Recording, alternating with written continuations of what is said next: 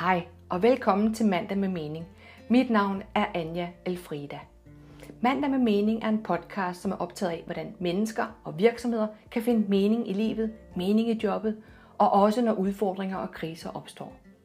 Mit udgangspunkt det er meningspsykologien, der hedder eksistentiel analyse og logoterapi. Den er udviklet af den østrigske professor i psykiatri og analogi, Viktor Frankl. Frankl var udover professor også overlever af flere koncentrationslejre under 2. verdenskrig. Frankl har skrevet rigtig mange bøger, hvor den, som de fleste kender, på engelsk der hedder den Man's Search for Meaning. I den der beskriver han blandt andet om sit ophold i de tyske koncentrationslejre. Frankels meningspsykologi er også betegnet som den tredje vinerskole inden for psykologi. Af ukendte årsager, der er den desværre næsten uddød i Danmark og faktisk også i Skandinavien. Men det er noget af det, som jeg forsøger at gøre noget ved, og det er en del af det, som jeg brænder for. Der er utallige studier af den her meningspsykologi, der viser, at den kan hjælpe mennesker med at komme ud af frustration, tvivl og depression.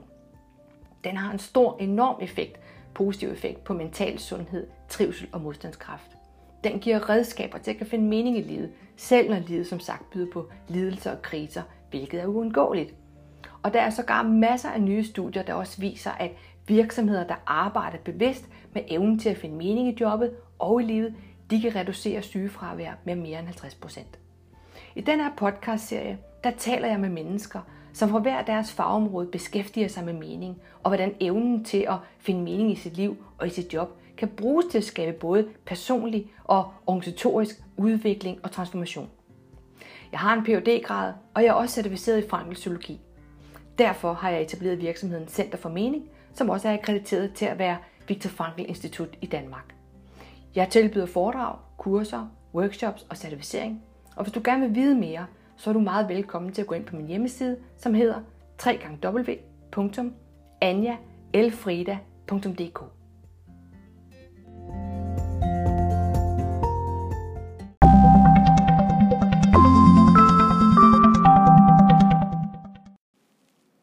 Den her podcast er en del af en særlig serie, hvor jeg ikke er ude og tale med andre om mening, men i stedet er jeg selv går på scenen og giver dig indblik i Frankels meningspsykologi, og hvordan du kan bruge forskellige elementer og redskaber til at finde mening i dit privatliv og i dit arbejdsliv, og til at bruge mening som et ledelsesmæssigt redskab. Frankl udviklede det originale koncept til mening.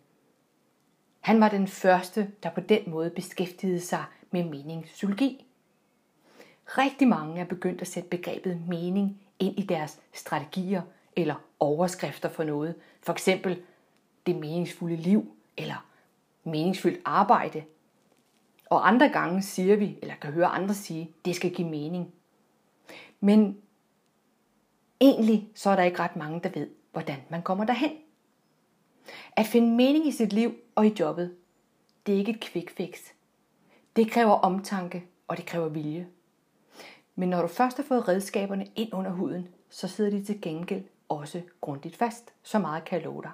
Og jeg kan også love dig, at så har du fået et solidt fundament for resten af dit liv.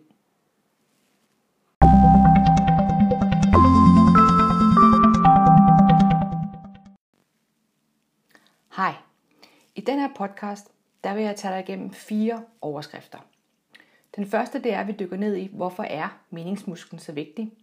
Den anden det er, hvad vi ved om effekten af en stærk meningsmuskel.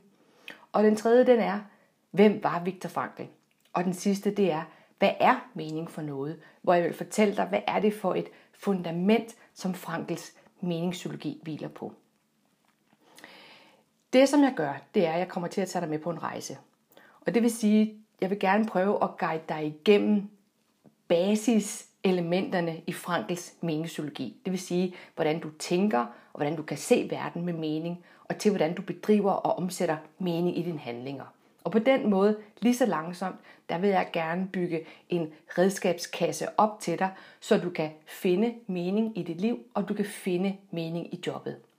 Og undervejs, der vil jeg give nogle eksempler på, hvordan er det så, at du kan bruge det i dit privatliv, og så vil jeg samtidig give eksempler på, hvordan er det, du kan bruge det i dit arbejde, og det gælder uanset om du er medarbejder eller du er leder øh, og skal drive en, øh, en stor virksomhed.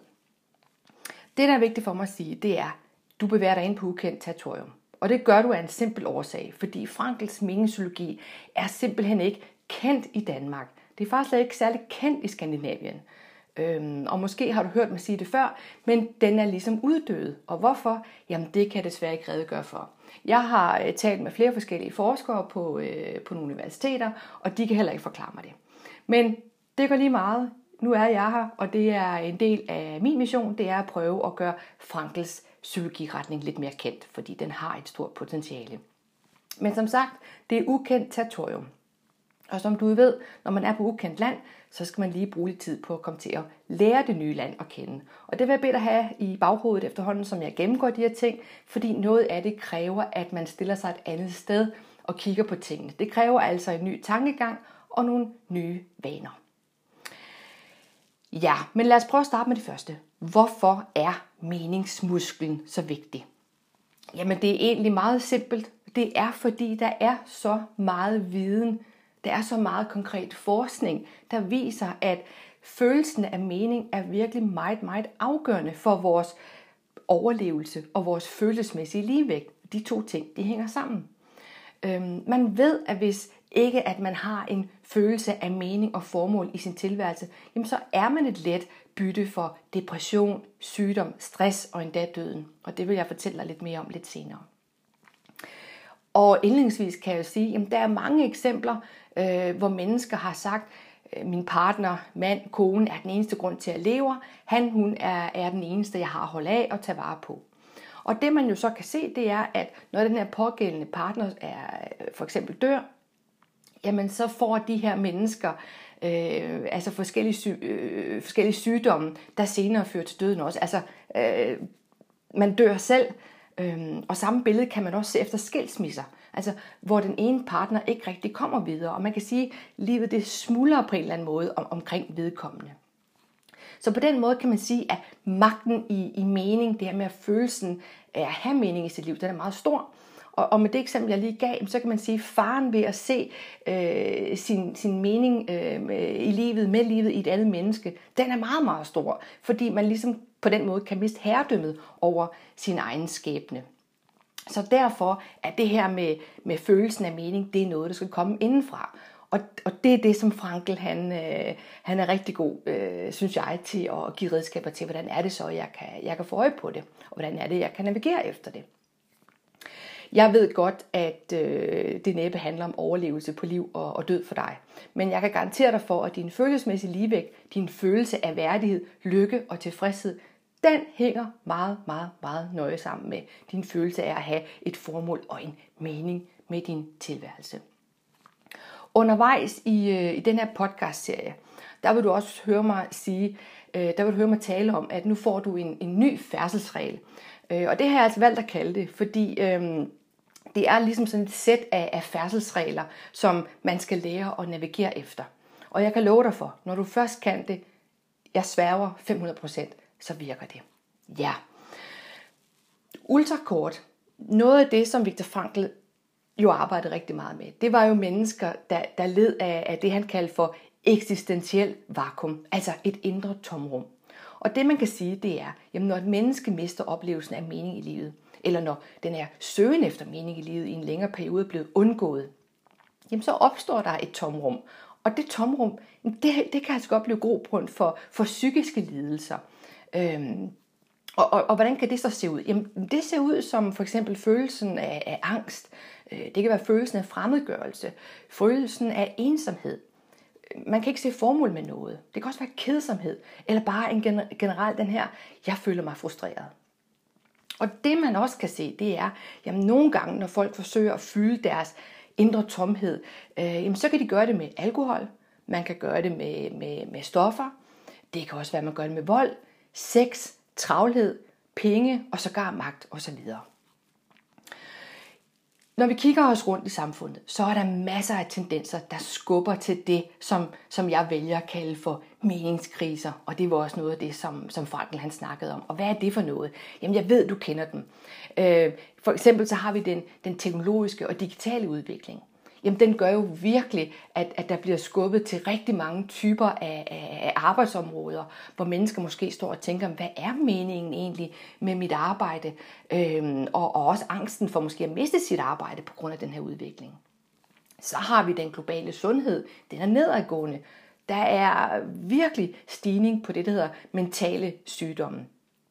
Så er der arbejde som identitet jamen der er rigtig, rigtig mange mennesker, der stadigvæk udelukkende lægger sin identitet i deres arbejde. Så skal vi være længere og længere på, på arbejdsmarkedet, altså pensionsalderen, den, den stiger, og det stiller rigtig store krav til virksomhederne om faktisk at kan, kan, kan, kan give mening i jobbet.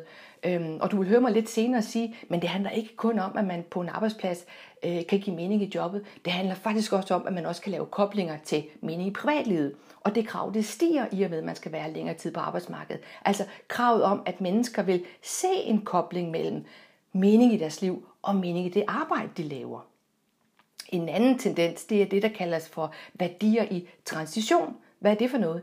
Jamen det er jo, at, at for mange år siden, der gik man jo hen måske i kirken, eller, eller man kunne gå, gå, melde sig ind i et politisk parti, eller man havde sit lokalsamfund, og så fandt man sine værdier der. Altså man kunne læne sig op på nogle holdpunkter. Men det smuldrede. Det gør mennesker ikke længere. Og man kan sige, at de her tendenser, det er altså dem, der resulterer i, at flere og flere stiller sig selv de her meget, meget fundamentale spørgsmål. Hvad er meningen med mit liv? Er mit arbejde meningsfyldt? Hvem er jeg, og hvorfor står jeg op hver dag? Og rigtig mange mennesker er, kan man sige, sultne efter mening og formål i det, der virker til at være en meget forvirrende verden at være i indimellem.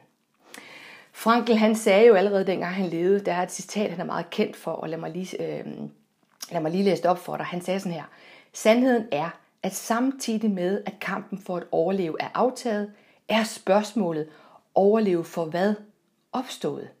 Stadig flere mennesker har i dag midler til at leve, men ingen mening at leve for. Og det gør sig jo stadigvæk gældende og er højaktuelt.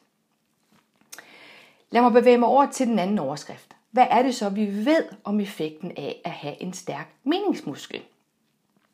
Jeg vil starte med at give dig nogle resultater på, hvad er det, man har undersøgt forskningsmæssigt ude på arbejdsmarkedet. Altså hvad er det, man, man har kunne se ude på, på virksomheder? Hvordan er det, medarbejdere og ledere har det, hvis man arbejder, øh, træner den her muskel til at kan finde mening med? Og hvorfor gør jeg det? Jamen det er jo fordi de fleste mennesker, vi er jo alle sammen på et eller andet tidspunkt, enten så deltager vi, eller så har vi deltaget på arbejdsmarkedet. Vi har altså været en del af en virksomhed. Og det går lige meget, hvad for en rolle det er, vi har. Øhm, men vi har stort set alle sammen prøvet det. Om ikke andet, så er det en meget, hvad skal man sige, øh, fundamental ting, at det er det, vi vokser op til, det er det, vi skal ud og være. Og hvis ikke du er på en virksomhed nu, så kan det være, at du er aktiv i en frivillig forening, øh, organisation eller lignende, og det er også en slags virksomhed. Så derfor er det relevant for os alle sammen at høre om de her resultater. Og det første, jeg vil fortælle dig om, det er faktisk en meget, meget stor tysk undersøgelse, der blev offentliggjort i 2018.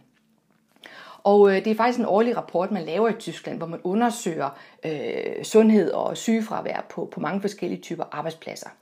Og så har de sådan forskellige overskrift til den her undersøgelse. Og i 2018, der var temaet for undersøgelsen mening, hvor man blandt andet refererer til, til Viktor Frankl. Øhm, og spørgsmålet var altså, hvordan de ansattes oplevelse af mening i livet og i jobbet påvirker sundhed på arbejdspladsen, herunder effekten af, af sygefravær. Og, øh, og, og det, som, som man slår fast i rapporten, det er altså, at virksomheder, der satser højt på, på mening, jamen der kan man se på mange forskellige parametre, at de er mere succesfulde end virksomheder, der udelukkende er, er afhængige af, af, af hierarki og nogle økonomiske incitamenter til at drive, øh, drive deres virksomhed. Og det, som der var meget tydeligt, det var, at man kunne altså se, at, at de virksomheder, der arbejder bevidst med den her muskel, øh, jamen der har man færre sygedage, mindre mental stress, man modvirkede det her med tvivl og frustration, altså meget bedre fysisk og mental sundhed, der var markant større arbejdsglæde, stærkere modstandskraft i kriser, større engagement både i jobbet og i livet, og det, der også var fedt, det var, at de kunne måle, at medarbejdere havde en meget større grad af stolthed og loyalitet, og at de også var en meget mere attraktiv arbejdsplads, det vil sige, at de fik flere ansøgninger end andre virksomheder. Og meget, meget konkret, jamen, øh, så er der nogle resultater i forhold til det med sygefravær. Øhm, og den viser, at, at de virksomheder, der arbejder bevidst med den her muskel til mening, jamen der reducerede man sygefravær med mere end 50 procent. Altså de virksomheder, der arbejder bevidst med det, der havde medarbejderne i gennemsnit 9,4 dages sygefravær, øh, sygefraværsdag per år, og, og de virksomheder, der ikke gjorde, jamen der var den gennemsnitlige sygefraværsdag per år øh, per medarbejder 19,6. Det er ret vildt resultat. Og det samme gjorde sig gældende i forhold til for eksempel klager over øh, fysiske smerter og udmattelse. Så, øh, så ret væsentlige resultater.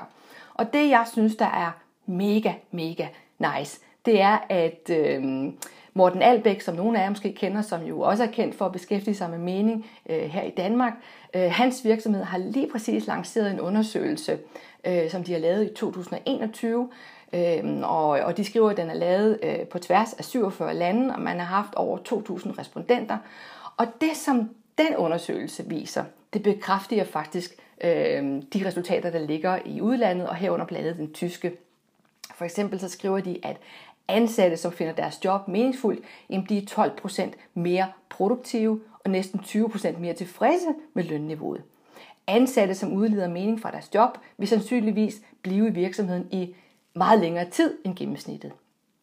Og de skriver også, at, at virksomheder med høj evne til meningsfuldhed dokumenterer 19% højere innovationsniveauer. Det er mega spændende det her. Og selvfølgelig, som jeg sagde lige før, medarbejdere med en højere meningsscore end gennemsnittet, jamen de rapporterer om 24% lavere niveauer af ekstrem stress. Så øh, ultra kort, så kan jeg bare sige, at det her med mening og have en, øh, en bevidst og arbejde bevidst med meningsmusklen, det er det, man kunne kalde for vindende tal på arbejdspladserne. Og nu har jeg jo sagt det nogle gange, men, men, men det handler ikke kun om mening i livet øh, eller mening i jobbet. Det er meget, meget vigtigt at forstå, at det handler om at lave en kobling med de to her. Derfor kan jeg heller ikke kun øh, hvad skal man sige, lave et spor, der kun handler om mening i dit liv. Det, det er også vigtigt at lave øh, den her med mening i jobbet, mening på arbejdspladsen. Og hvorfor det? Øh, og det var noget af det, man også fandt ud af i den her tyske undersøgelse. Jamen det er fordi, at hvis du kun har mening i jobbet og sætter dit fokus på det, jamen så er det, man kommer ud i den her risiko for, at så laver man en overidentifikation. Altså, så har man lagt sin, sin identitet der. Og hvad er det så, det gør ved dig?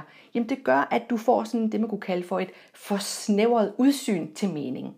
Øhm, og, og det er noget af det, som jeg kommer til at, at prøve at give dig nogle redskaber til. Det er, hvordan er det, du breder, hvad skal man sige, dit, din, øh, dit udsyn op, så du kan få øje på mening på mange forskellige øh, fronter. Og hvis du ligesom har et for snæver udsyn, altså hvis du har den her overidentifikation af, af, af kun at have fokus på, på mening i jobbet, jamen så er det lige præcis, at man øh, meget, meget øh, let kan være, kan være i risiko for, for at opleve meningsløshed og udbrændthed. Og som jeg sagde før, øget stress og angst og depression osv.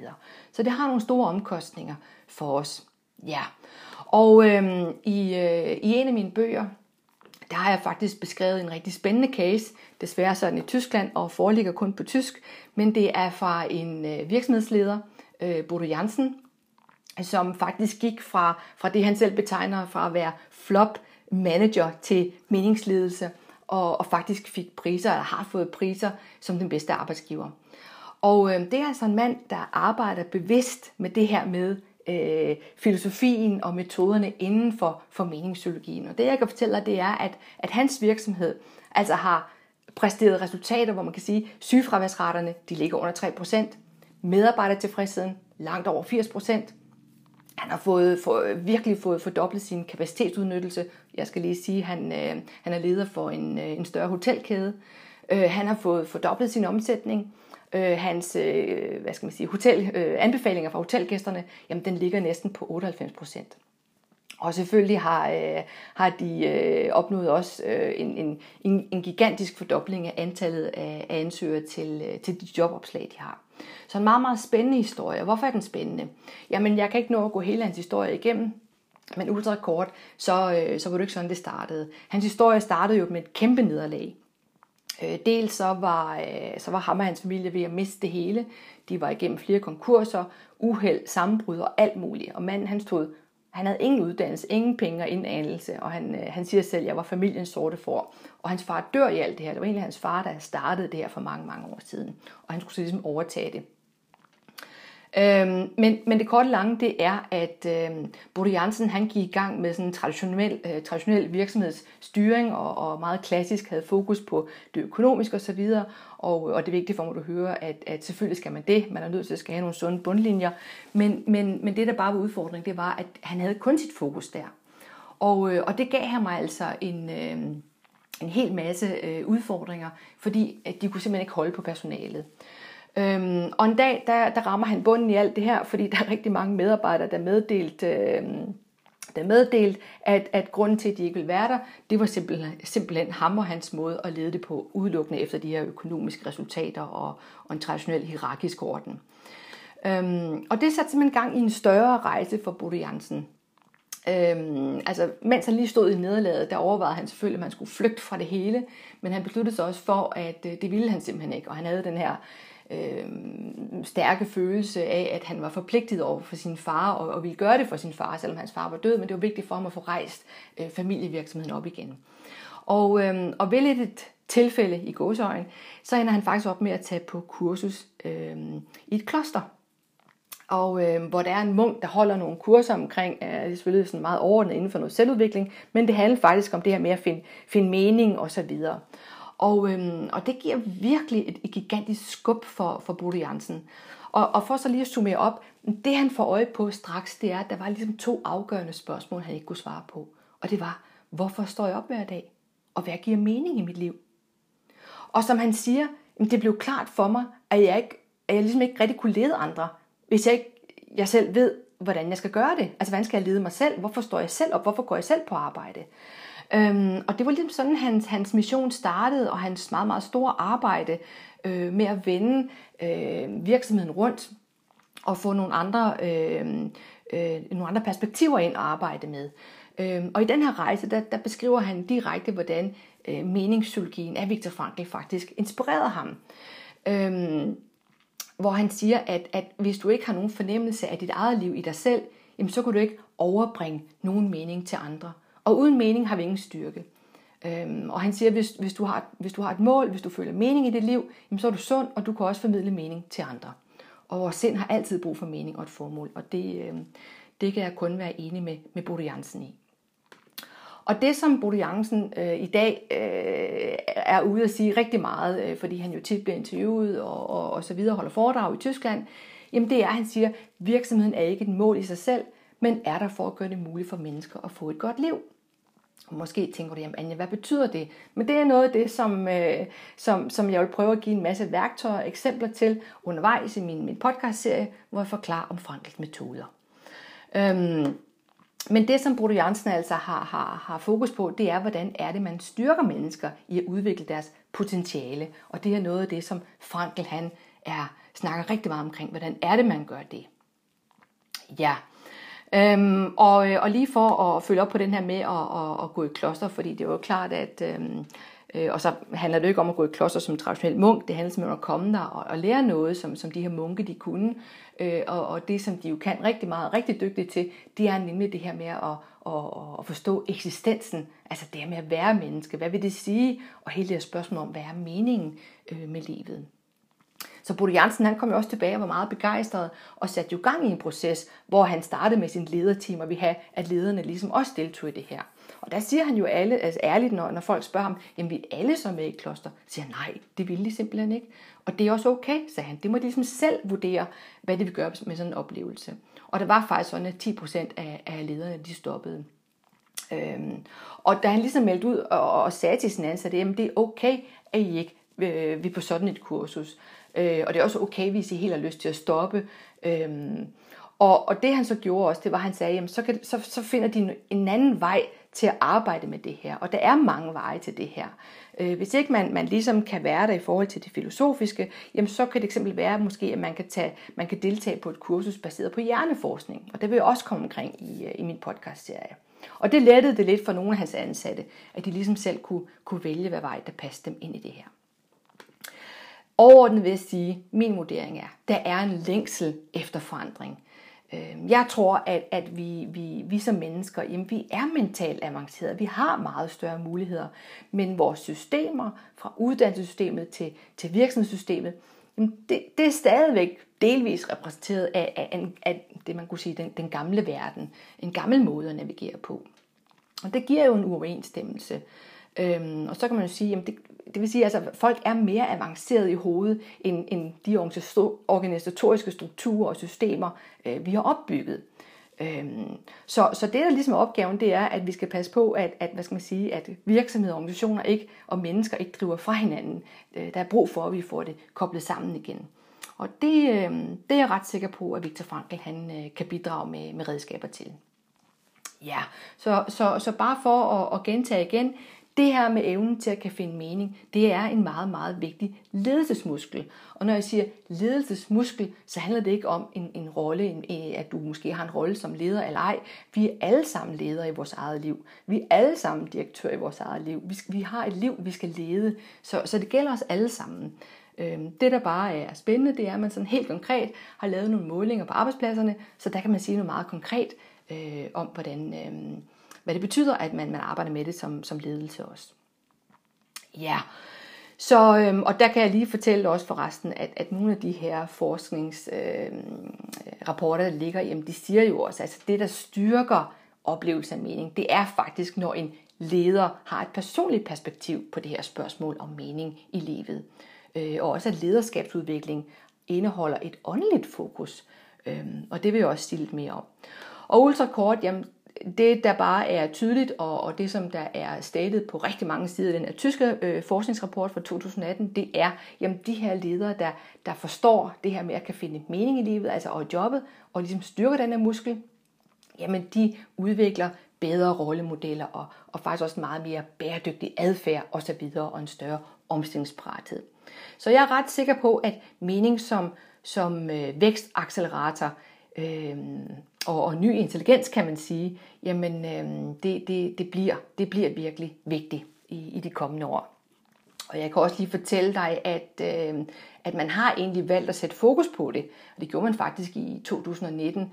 Det er sådan, at der er, i, øh, der er noget, der hedder Business Roundtable.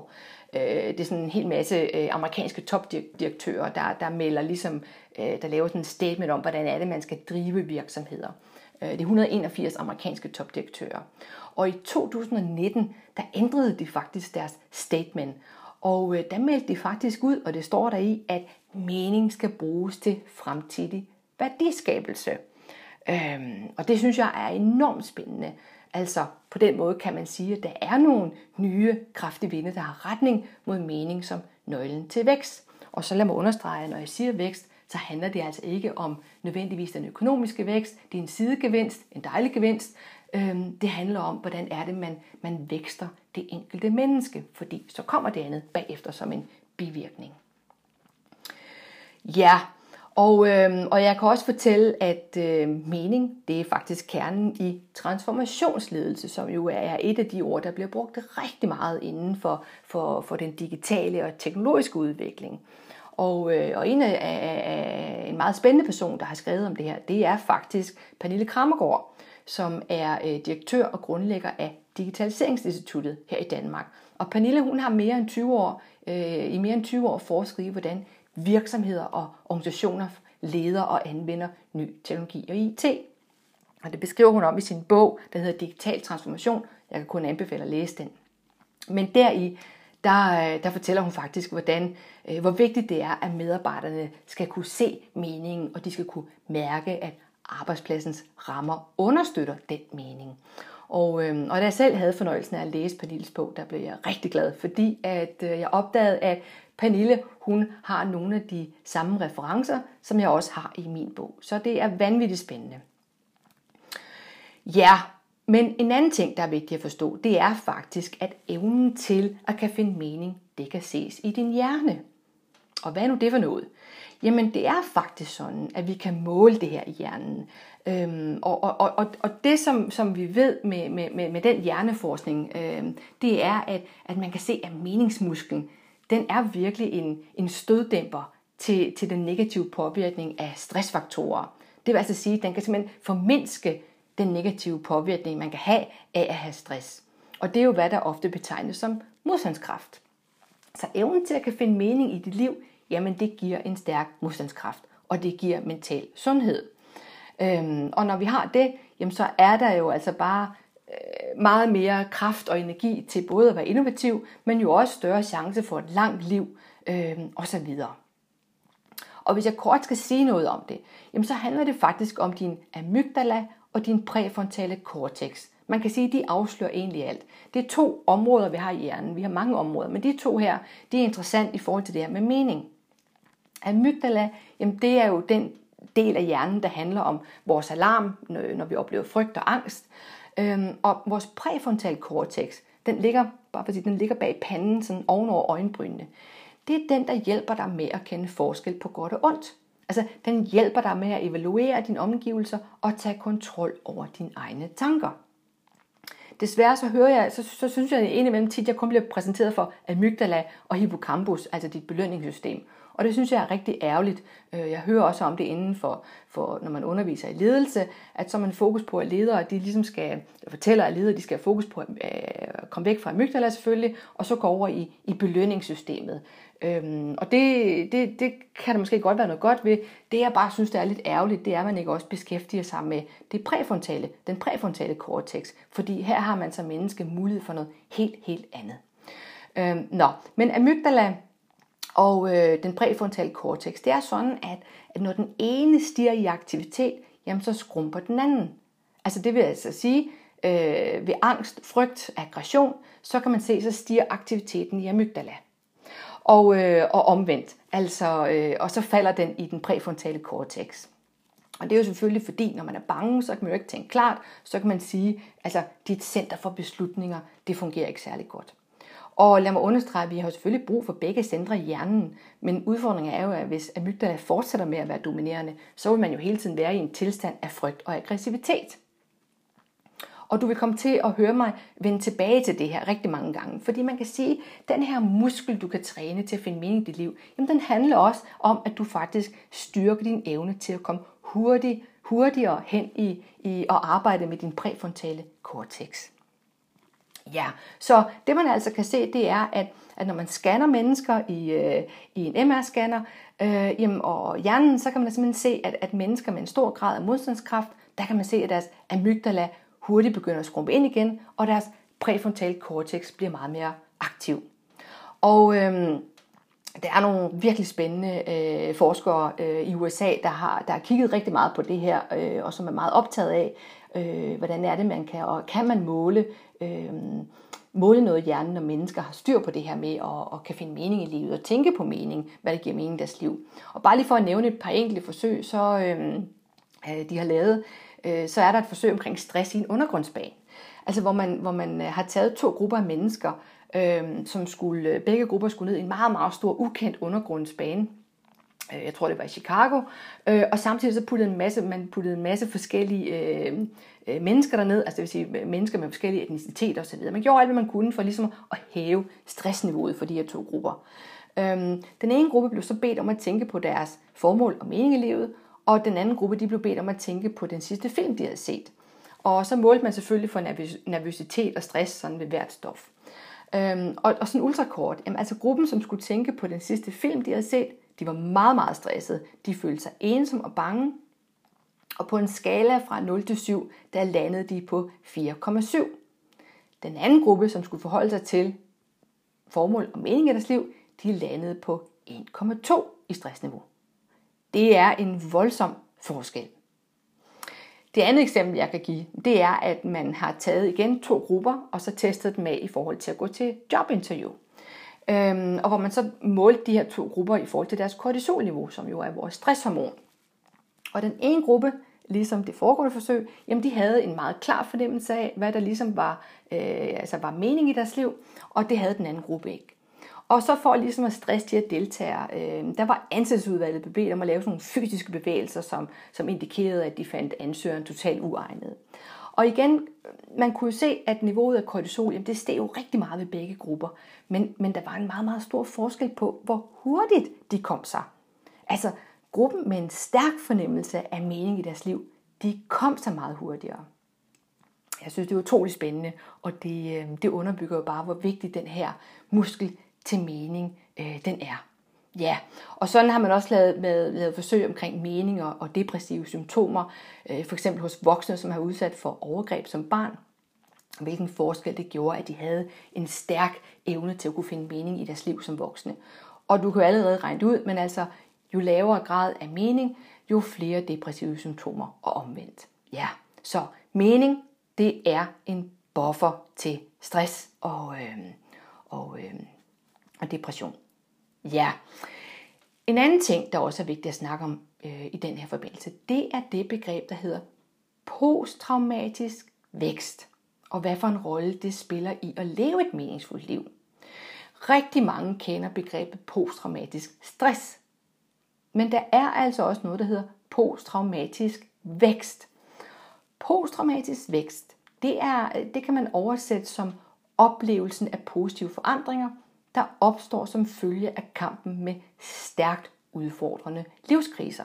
Altså med andre ord, en personlig styrke. Når vi bliver ramt af alvorlige kriser, så er det klart, at vores amygdala kan blinke, og vi bliver nervøse eller bange et stykke tid. Men, men, men, men amygdala tager jo ikke bare over sådan, at vi er bange hele tiden. Det, der også sker for rigtig mange, det er jo, at man får i kriser, så får man en dybere indsigt i os selv. Altså vi får en aha-oplevelse. Øhm, og det man så øh, faktisk gør, det er, at så, så sætter man gang i sin præfrontale cortex, den jeg fortalte om lige før, og så begynder man med den at bygge et nyt formål, en ny mening op med sit liv. Og det kan give en meget større retning. Øh, og det gør også, at man styrker sin evne til at træffe stærkere beslutninger. Og som et resultat, der begynder vi at vokse. Og det er altså det, der ligger i en del af posttraumatisk vækst. Og det man så kan sige, det er, og det man ved, det er, at når man, når man forstår posttraumatisk vækst, og man kan fastholde det, så udvikler man mening. Øhm, altså man ved simpelthen, og, og det har man undersøgt grundigt blandt andet ved krigsveteraner. Så man kan sige, altså det her med at have en meningsorienteret tilgang, og det er jo også det, som de, de tidligere øh, eksempler, jeg gav dig, jamen det er virkelig gavnligt til at håndtere udfordringer og modgang.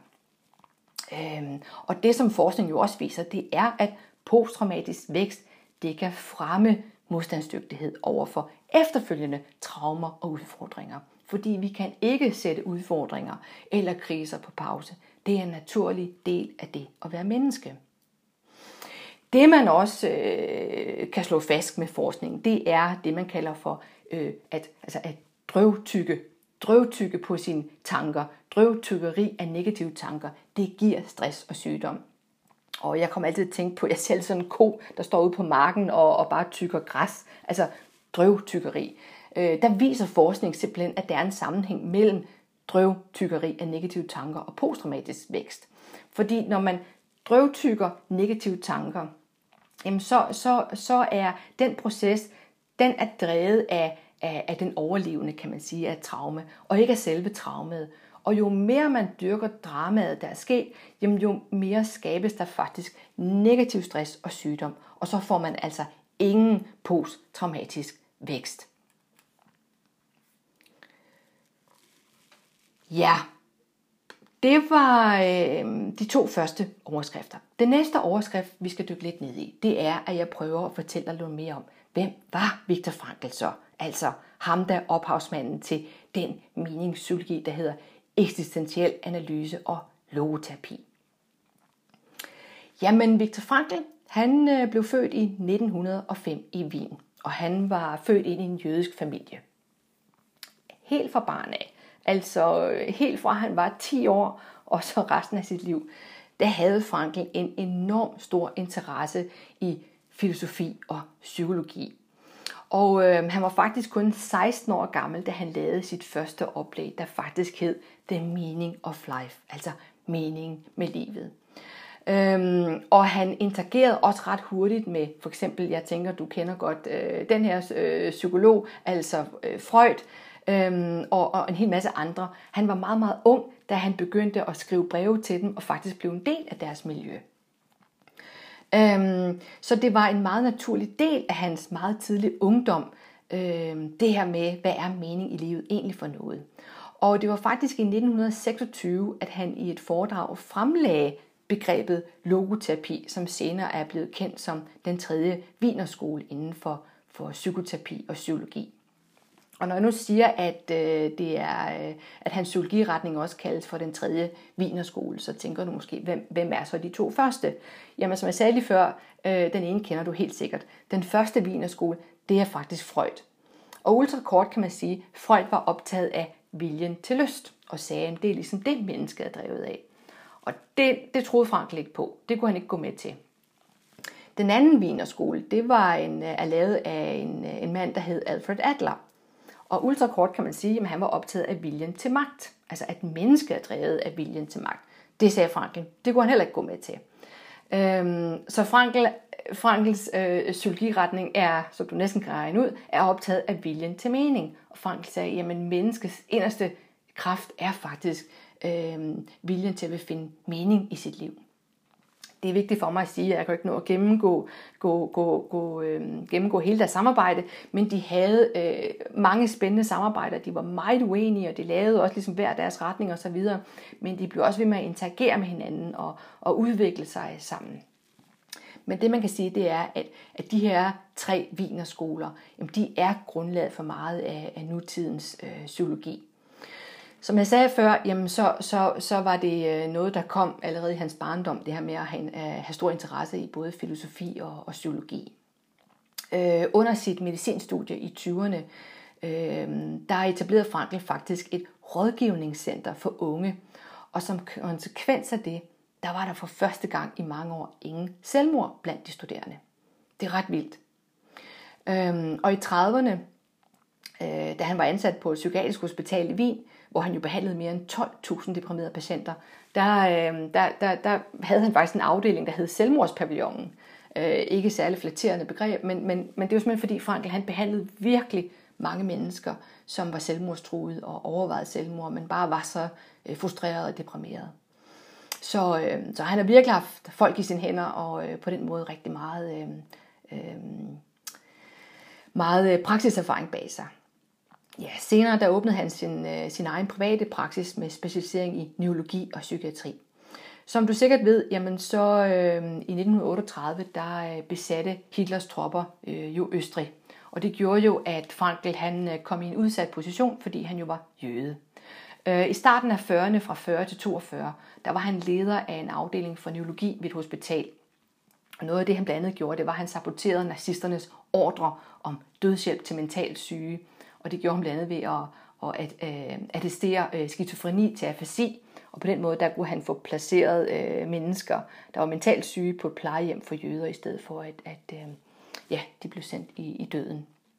Og øh, Frankl han måtte jo kun behandle jøder. Øh, historien er den, at Frankl faktisk øh, på et tidspunkt, øh, da han sådan, altså at, at, at godt kunne mærke, nu, øh, nu, nu var det virkelig ved at være farligt at, at være i Østrig, der fik han faktisk lov til at emigrere til USA. Øhm, og han var også på vej hen til ambassaden for at skulle hente sit, øh, sit visum. Men han tøvede rigtig meget, øhm, og, øhm, og, og, fordi han tænkte rigtig meget på sine forældre. Øh, og det, som han selv beskriver i nogle af sine bøger, det er, at, at han var meget bekymret for, hvad der skulle ske med dem, hvis det var sådan, at, at han rejste. Fordi kvæg hans rolle som læge, der var det lykkedes ham at, at kunne ligesom beskytte dem lidt.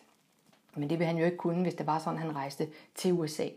Øh, og han skriver ordret i, øh, i sin bog, øh, han skriver, skulle jeg virkelig bare overlade dem til deres skæbne i Wien? Indtil da havde jeg klart øh, klaret at beskytte dem mod en sådan skæbne, fordi jeg var chef for neurologiafdelingen ved det jødiske sygehus. Øh, men, men situationen ville øjeblikkeligt blive en anden, hvis jeg rejste. Og så skriver han videre, jeg grublede over, hvordan mit sande ansvar egentlig lå. Og jeg følte, at dette var sådan en situation, hvor man ønskede at få det, man ville kalde et tegn fra himlen. Øhm, så sker der så det, at øh, på vej hjem fra denne gåtur, hvor han jo tvivler og ikke rigtig ved, hvad han skal øh, beslutte sig for at gøre, øh, så går han hjem, øh, og, og han bor i lejlighed sammen med sine forældre. Øh, og da han så kommer ind, der ligger han mærke til sådan en lille marmorsten, der lå på bordet. Og så spurgte han så sin far, hvordan den var havnet der. Og faren han svarede så, jamen det var en, han havde samlet op her til morgen, øh, der hvor synagogen den stod. Øh, den var blevet brændt ned af nazisterne. Og så siger faren til ham, jamen, hvorfor tog du den med dig? Øh, og så siger faren, øh, svarer faren, jamen, fordi at øh, den er en bid af de to tavler, som inde, indeholdt de ti bud. Øhm, og så viser han så Frank den her engravering, hvor man så kan se sådan en forgyldt hebraisk bogstav på den her marmorsten. Og så siger faren, at hvis du gerne vil vide det, Victor, jamen så, øhm, så står det her hebraiske bogstav, øhm, det, det tjener som forkortelsen for et af de ti bud. Så siger Frankel selvfølgelig, jamen hvad var det for et, øh, et af de ti bud, det, det står for? Og så siger faren, det var det bud, der hedder, hæder din far og din mor, og du vil leve, og du, og du vil længe leve i landet.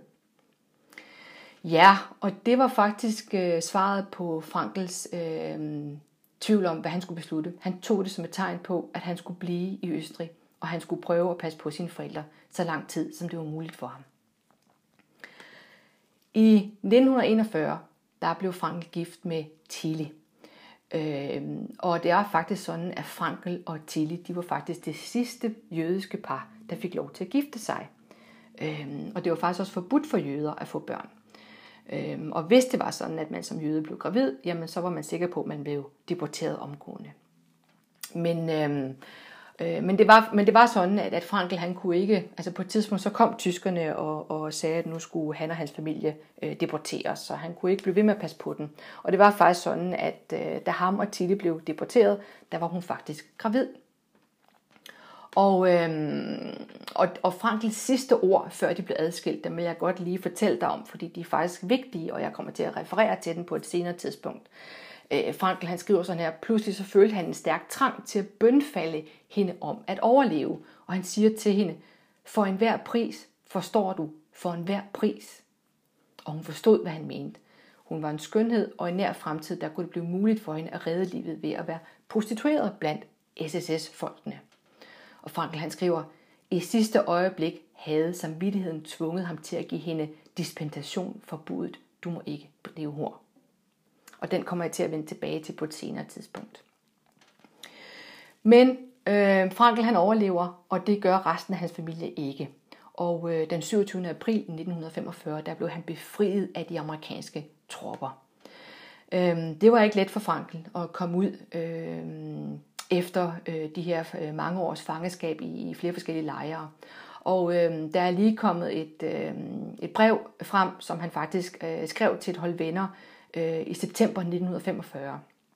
Et brev, der indeholder hans følelser om at komme ud og være blevet befriet, men også komme ud til vidstheden om, at hans kone og hans, hans forældre er, var døde i Auschwitz. Øhm, Frankl skriver blandt andet sådan her, Jeg har fået det ubeskrivelige afbillede for mig af en overlevende fra Bergen-Belsen. Jeg kan ikke gentage det. Altså det vil sige, Frankl, han ved jo godt, hvad, hvad, hvad der var sket med hans familie, men, men det var så grufuldt for ham, øh, at han kunne ikke øh, tage ordene i sig igen og, og forklare mere om det. Frankl oplever en meget stor smerte, øh, og han skriver blandt andet, så nu er jeg helt alene. Den, der ikke har delt en lignende skæbne, kan ikke forstå mig. Jeg er frygtelig træt, frygtelig trist, frygtelig ensom. Jeg har ikke mere at håbe på og intet mere at frygte. Jeg har ingen glæde ved livet, kun pligter, og jeg lever af samvittigheden. Men han skriver videre, og så har jeg reetableret mig selv, og nu gendikterer jeg mit manuskript, både til udgivelse og til min egen rehabilitering. Et par veloplagte gamle venner har taget fat på min sag på den mest rørende måde. Og, øh, og det var faktisk det, der var historien øh, den bog, som Frankl er blevet meget kendt for, jamen, øh, den der hedder Man Search for Meaning på engelsk, øh, det er netop på opfordring af nogle venner, øh, der, der gør, at han faktisk øh, beskrev om sit fangeskab, og også giver en introduktion til, til hans øh, psykologiretning. Øh, for ellers ville han ikke have gjort det, og da de endelig overtalte ham til at gøre det, der er det faktisk sådan, at han overvejede at faktisk udgive den anonymt, men igen, de her venner får ham også overtalt til at, øhm, og ikke at, eller udgive den i hans eget navn, og det, øhm, det kan vi jo kun sige, og det kan man jo se, det har, øh, det, har, det var fantastisk, at han gjorde det, fordi hans bøger er jo solgt i mange, mange millioner eksemplarer, og rigtig mange mennesker har fået stor glæde af det. Men Frankl skriver videre i, i det her brev øh, om det, han kalder for det laveste punkt i lidelse. Og det er også noget, som man kommer til at vende tilbage til. Øhm, han siger sådan her i brevet, men ingen succes kan gøre mig glad. Alt er vægtløst, tomt, forfængeligt i mine øjne. Jeg føler mig fjern fra alt. Det hele siger mig ingenting, betyder ingenting. De bedste er ikke vendt tilbage. Og han skriver, at også hans bedste ven blev halshugget. Og de har efterladt mig alene. I lejren troede vi, at vi havde nået det laveste punkt. Og da vi kom tilbage, så vi, at intet har overlevet af det, der havde holdt os oppe. Det er blevet ødelagt. Det er samtidig med, at vi blev mennesker igen. Han skriver, at det, som han, han, han, han, han oplever lige nu, det er, at, at, og det troede han ikke, da han var i sad som fange, det var, at nu er jeg blevet befriet, og så opdager jeg faktisk, at det er muligt at falde dybere ned i en endnu mere grænseløs lidelse. Og Frankl skriver så, det er måske, der er måske ikke andet at gøre, end at græde lidt og bladre lidt i salmerne. Men det, der så er vigtigt, det er, at Frankl faktisk fastholder, selvom han oplever den her meget, meget dybe smerte, øh, og, og, og det, som øh, rigtig meget af hans forfatterskab handler om, øh, det er nemlig, at, at lidelse kan vi ikke undgå, men du kan stadigvæk godt finde mening i dit liv, selvom du, du oplever lidelse på et tidspunkt. Øhm, så Frankl skriver faktisk videre øh, til sine venner her. Måske vil I smile af mig. Måske bliver I vred på mig. Men jeg modsiger ikke det mindste mig selv. Jeg fjerner intet fra mine tidligere livsbekræftelser, når jeg oplever de ting, jeg har beskrevet. Tværtimod, hvis jeg ikke havde haft dette klippefaste, positive syn på livet, hvad ville der så være blevet af mig i disse sidste uger, i de måneder i lejren? Men jeg ser nu tingene i en større dimension.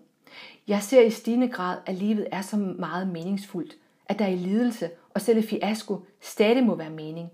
Og min eneste trøst ligger i, at jeg med god samvittighed kan sige, at jeg indså de muligheder, der bød sig for mig, hvor jeg mener, at jeg gjorde dem til virkelighed. Dette er tilfældet med hensyn til mit korte ægteskab med Tilly. Og han skriver, det vi har oplevet kan ikke fortrydes. Det har været. Med dette have væren er måske den mest sikre form for væren. Og det vil du komme til at høre mig øh, nævne nogle gange efterhånden, som jeg præsenterer nogle af de her redskaber, Frankel han bruger. Den meget, meget vigtige pointe. Og som jeg sagde lige før, i 1946, der udgav han det, der hedder bestselleren Man's Search for Meaning på dansk psykologi og eksistens. Jeg tror, jeg ved ikke, om den findes på dansk længere, men den solgte i vanvittigt mange, den er solgt i vanvittigt mange millioner eksemplarer. Øhm, rigtig mange tror, at det var hans første bog. Det er det simpelthen ikke. Frankels første bog, det er den, der hedder Sjælesorg og Psykiatri. Og det er faktisk sådan, at han forsøgte at gemme manuskriptet til Sjælesorg og Psykiatri, øh, da han blev taget til fange af nazisterne. Øh, han skriver selv på et tidspunkt, at, at øh, det var jo fuldstændig øh, storhedsvanvid at tro, at han kunne gemme det her manuskript i, i en jakke. Men ikke desto mindre, så var det det, der skete for ham. Øh, men det lykkedes jo selvfølgelig ikke, og, og, og det blev brændt med det samme.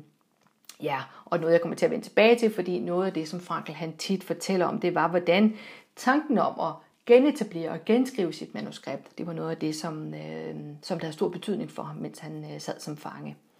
Ja, Frankl han øh, mødte Eleonora, øh, en ny kvinde, som han blev gift med i øh, 1947, og sammen fik de også nogle børn. Øhm, og det jeg kan sige, det er fra, fra perioden øh, cirka i, i, der i slutningen af 40'erne og i starten af 50'erne helt frem til, til, til 80'erne, øhm, jamen der holdt han utallige oplæg i hele verden. Øh, han blev professor på et universitet i Wien. Han var æresdoktor ved 29 udlandske universiteter, og han blev tildelt en lang række af udmærkelser, og gæsteprofessorater og han tog også en, en, en doktorgrad mere osv. Og, og i alt der udgav han 32 bøger. Og jeg kan bare sige til dig, at øh, der, der ligger øh, der ligger stadigvæk øh, meget materiale tilbage fra Franklin, men øh, rigtig meget af det er håndskrevet, og det er svært at oversætte, og det koster også mange penge at oversætte, men der er øh, nogle gode forskere i, Tys- eller i Østrig, som, som stadigvæk arbejder på det. Men øh, bare for at sige, der er rigtig meget materiale fra Franklin. Ja, og jeg kan anbefale dig at se Victor Frankl øh, museet, hvis du en dag kommer til, øh, til Wien. Det er rigtig spændende. Ja, men, øh, men det var altså lidt om, hvem er Frankl? Og hvis jeg så til sidst skal prøve at sige, hvad er det så, hans meningspsykologi hviler på? Øh, hvad er fundamentet? Jamen, som jeg sagde før, øh, så, øh, så er øh, Frankels, øh, så er Frankels øh, retning altså betegnet eller bliver benævnt som den, den tredje vinerskole. Øhm, og der er en sjov historie faktisk om, hvad er hvad er det her med logoterapi og, og, og eksistentiel analyse egentlig for noget? Og der vil jeg faktisk godt øhm, lige fortælle om en historie, som han beskriver i, i sin bog. Øhm, hvor der er en, øhm, der er en amerikansk læge, der kommer til hans klinik i Wien, og, øh, og spurgte ham, øh, er de psykoanalytikere, doktor? Og så svarede øh, Frankl, ah, psykoanalytiker er ikke det rette udtryk, lad os sige psykoterapeut. Øh, så sagde den her øh, amerikanske læge til ham, jamen hvad for en skole repræsenterer de? Og Frankl han svarede, jamen det er min egen teori, den kaldes logoterapi. Øh, så siger øh, den amerikanske læge, jamen kan de med en sætning sige mig, hvad de forstår ved logoterapi, eller kan de i det mindste sige mig, hvad forskellen er på logoterapi og psykoanalyse? Ja, svarede Franklin, men kan de først med en sætning sige, hvad de synes er det karakteristiske ved psykoanalyse? Og, øhm, og så svarede den her, øhm, øh, øh så, så, så svarer han så, øhm, den her amerikanske læge, øhm, Øh, Øh, under psykoanalysen må patienten ligge på en sofa og fortælle ting, der under tiden er meget ubehagelige at fortælle. Og så svarede Frankl omgående, øh, egentlig uden at tænke sig om, øh, så, så sagde han, i logoterapien kan patienten sidde, men han er nødt til at høre ting, der under tiden er meget ubehagelige at høre på.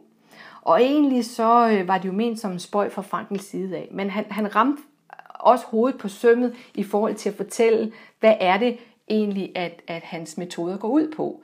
Øhm, det, det er, øh, når man bevæger sig ned i det, så kræver det faktisk, at man, man, man stiller nogle kritiske spørgsmål. Det gør man, øh, hvis man er logoterapeut og arbejder i, med klienter. Men, men når man bruger metoden til sig selv, så kræver det enormt meget øh, selvreflektion, og, øh, og, øh, og det, det stiller store krav til, at du tør at, at gå dybt ind i dig selv og, og være ærlig. Og det er jo ikke altid, det er særlig sjovt med, nødvendigvis. Øhm, Frankl er også kendt for, øh, faktisk nogle gange, øh, så kunne han godt finde på at sige til en, øh, en patient øh, direkte og måske meget barsk, hvorfor har du ikke begået selvmord endnu? Og det var altså hans forsøg på at lave sådan en slags wake-up call. Øhm, og, og, og ultrakort, mm, mm, hvorfor, hvorfor øh, gjorde han det? Jamen fordi det Frankl han arbejder med, jamen det er simpelthen din evne til at sige ja til livet, uanset hvad der rammer. Øhm, ultrakort, jamen så, så hviler Frankels psykologi på sådan tre grundsøjler. Den ene, det er, jamen det er en, en tilgang, en filosofi om, at livet har altid mening. Også selvom vi ikke kan få øje på det.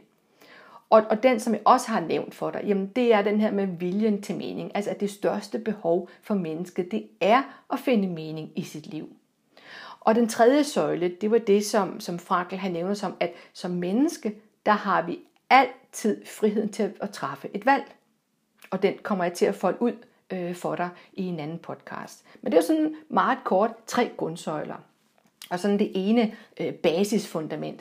Det andet basisfundament, jamen det var det, som Frankl han kaldte for højdepsykologi. Og han betegnede det som en helhedsmodel. Og det var simpelthen fordi han sagde, som menneske, der består din personlighed af en enhed. En enhed, der består af krop, sind og ånd. Og som du måske kan regne ud, så havde folk det rigtig fint med krop og sind. Men, men, men, men dengang, øh, der var det her med at sige, at et menneske har en åndelig, en sjælslig dimension. Det var fuldstændig uhørt, øh, og det var der jo mange, der ikke kunne lide, men der var også mange, der elskede ham for det. Øhm, og, øhm, og han sagde, de her tre de her tre enheder, de kan ikke skilles ad. Du, du er nødt til at arbejde med alle tre på samme tid. Altså at være i alle tre. Øh, men det, som Frankl jo så dengang, og som vi også kan se i dag, det er bare, at stadigvæk er der rigtig mange mennesker, der ikke aner, hvordan de kommer i kontakt med deres åndelige dimension, deres sjælslige dimension, og hvad er det for noget? Og det, som jeg synes, Frankl er god til, det er at gøre den åndelige dimension øh, jordnær og praksisorienteret. Og det er noget af det, som jeg brænder for at fortælle om. Øh, og ultrakort kan man sige, jamen kroppen, altså den fysiologiske dimension, jamen det er dine biologiske og fysiologiske kropsfunktioner. Altså for eksempel, du er drevet til at spise og sove. Den psykologiske dimension, sindet, jamen det er dine følelsesmæssige processer, behov, instinkter, karakter osv. Det er også dine kognitive processer. Og i psyken er du ligesom drevet af følelser, instinkter og behov. Og den åndelige dimension, der sagde Frankl, det er det, der adskiller os fra alt andet levende. Det er evnen til at kan stille fundamentale eller ultimative spørgsmål, som for eksempel, hvorfor blev jeg født? Hvad er meningen med mit liv? Hvorfor skal jeg fortsætte med at leve, når jeg føler mig deprimeret og har smerter? Og, og det han sagde, det er, i ånden, der bliver du trukket til at følge for eksempel samvittighed og intuition. Du bliver trukket til at blive ansvarlig til at elske. Det, og, og, og, og nogen vil måske sige, at jeg er der ikke, altså der er der, der, er der en, en grænse mellem sindet og den åndelige. Ja, det er det. Det er ikke sort-hvid. Du vil nogle gange måske øh, høre mig øh, karikere det, øh, men, men det er simpelthen for at forstå øh, forskellen, og for at skal begynde at høre, hvorhen er det inde i mig selv. Øhm, og, og hvis jeg skal sige noget ultra kort, så vil jeg sige, det jeg synes Frankl han har gjort med sin psykologi, det er, han har simpelthen taget den bedste visdom fra Østen, den bedste visdom fra Vesten, og så har han kombineret det med klinisk psykologi. Og derfor kan den bruges, og den er jordnær for, øh, for os alle sammen, hvis du er kognitivt velfungerende og et almindeligt søgende menneske. Øh, og det som Frankl han jo så i, i, i sin, øh, da han sad som koncentrationsfange, øh, øh, det var jo, at, at han sagde, et, et mindretal havde en selvfølelse stærkt forankret i noget mere væsentligt, noget højere, i noget åndeligt. Og det han, han, han, han kunne se, det var, at dem, der havde sådan en selvfølelse, det, den selvfølelse, den kunne der simpelthen ikke rokkes ved i lejren. Og, og så, så, så, så, så lejrlivet, det var altså mindre nedbrydende for dem, som i forvejen havde et rigt åndeligt liv. Og lad mig lige understrege her, det der med at bruge begrebet åndeligt liv, det har intet at gøre med religion. Det var der nogen, der gerne ville anklage Frankrig for. Men det har ingenting med religion, med religion at gøre. Det var slet ikke det, det handler om. Det handler om den her særlige muskel, som vi ikke kan se, som vi ikke kan røre ved. Øh, en særlig refleksiv muskel, øh, vi har inde i os selv. Og det er den, jeg vil prøve at, at pejle dig ind på med nogle forskellige redskaber. Og Frankl han sagde simpelthen, at i den her åndelige dimension, der er du chaufføren. Det er dig, der kan træffe afgørelsen om, hvad du vil gøre med dine motivationer, hvad du vil gøre med dine talenter, også hvad du vil gøre med din krops handicaps, eller med de omstændigheder, du befinder dig i. Så, så det han sagde, det var, at i den åndelige dimension, der kan man tage stilling til noget, og mod noget, uafhængig af dimensionen for krop og sind. Og det, som der er, er, er, er, er forskning, der viser, det er bare, at udbrændthed, det er ofte øh, er ofte på grund af underskud i den her åndelige dimension. Og, og, og der er en far, man føl, en far for, at man føler sig eksistentielt frustreret, når man ikke er opmærksom på den her åndelige dimension. Eller hvis man lever et liv, hvor man kun tilfredsstiller behov på det fysiske og mentale niveau, så er det, man kan udvikle øh, det her indre tomrum der er rigtig mange typer af intelligenser og, og, og, og så videre, så det vil jeg ikke gå nærmere ind på. Men hvis jeg ultrakort skulle sige det, så vil jeg sige, at vi har en, en fysisk intelligens, det er vores krop. Vi har en mental intelligens, det er vores erhvervet viden og uddannelse. Så har vi en følelsesmæssig intelligens, det er vores empati og sociale evner. Og det jeg ser, det er, at, at, at der er virkelig tid til, at vi også udvikler det, jeg så vil kalde for meningsintelligens. Og det er vores evne til løbende at få adgang til højere meninger og værdier i vores liv, og tage ansvar for ligesom at indlejre de her øh, meninger i vores liv. Øh, og det er noget andet end det, der kommer fra, fra vores, vores ego-personlighed, og, øh, eller vores lille selv, noget jeg også kommer til at fortælle lidt mere om. Og det, der er vigtigt for mig at, at sige afslutningsmæssigt, øh, det er, at den her intelligens øh, og muskel til mening, jamen, den skal trænes på lige fod med, med alle de andre intelligenser. Som Frankl sagde, du skal forholde dig til, til, øh, til enheden, krop, sind og ånd øh, og du skal arbejde med det. Frankl han sagde, at man havde sådan, man, man egentlig så, øh, så alle mennesker, øh, de bærer på sådan en, en, en, en indre, en indre øh, medicinkiste. Men jeg har altså valgt at kalde det for en indre skattekiste. Øh, det er, hvad man kan kalde den åndelige dimension. Øh, og det vil jeg folde ud for dig øh, i de kommende podcast. Hvad er det så for nogle redskaber, du, du har der?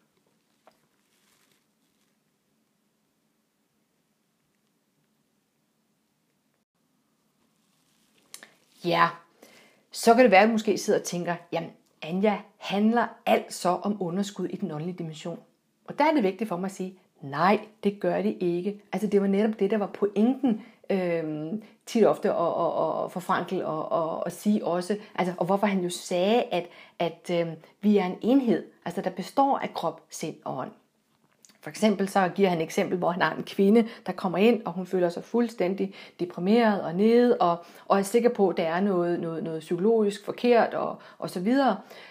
Indtil Frankel, han finder ud af, og undersøger hende og siger, kære ven, dit stofskifte, det virker ikke. Så det skal vi altså lige have gjort noget ved. Og, og hvis man bare ved lidt om, hvordan øh, stofskiftet det kan have en, en rigtig øh, negativ påvirkning på kroppen og på sindet, øh, jamen, så ved man, at så kan det netop være, at man føler sig meget træt, og man kan blive deprimeret osv. Øh, så, så derfor, jeg kan kun understrege, at du skal arbejde på alle tre planer. Man, man skal ligesom gå sig selv i krone på alle tre planer. Men når Frankels værker nu fylder i forhold til at handle om, hvordan er det, du kommer i kontakt med den åndelige dimension, jamen så er det fordi, at det er der, de fleste har svært ved at komme hen, eller ikke har lært, hvordan man gør det. Så, øhm, så for at summere Frankels retning op, jamen, øhm, så, så, så sagde Frankel, jamen, at lede efter mening, det er et sundhedstegn. Øhm, han sagde, at det er naturligt at kæmpe for at finde en mening med livet. Det, det er naturligt at slide med spørgsmål, der findes en mening med livet. Og øh, det her med at, at føle sig øh, eksistentielt fortvivlet, det er ganske okay. Det er ikke en sygdom. Han sagde faktisk, han udtrykte konkret, eller sagde konkret, det er et udtryk for menneskelig virksomhed og evne. Det er et udslag af det, han kaldte for intellektuel oprigtighed og ærlighed.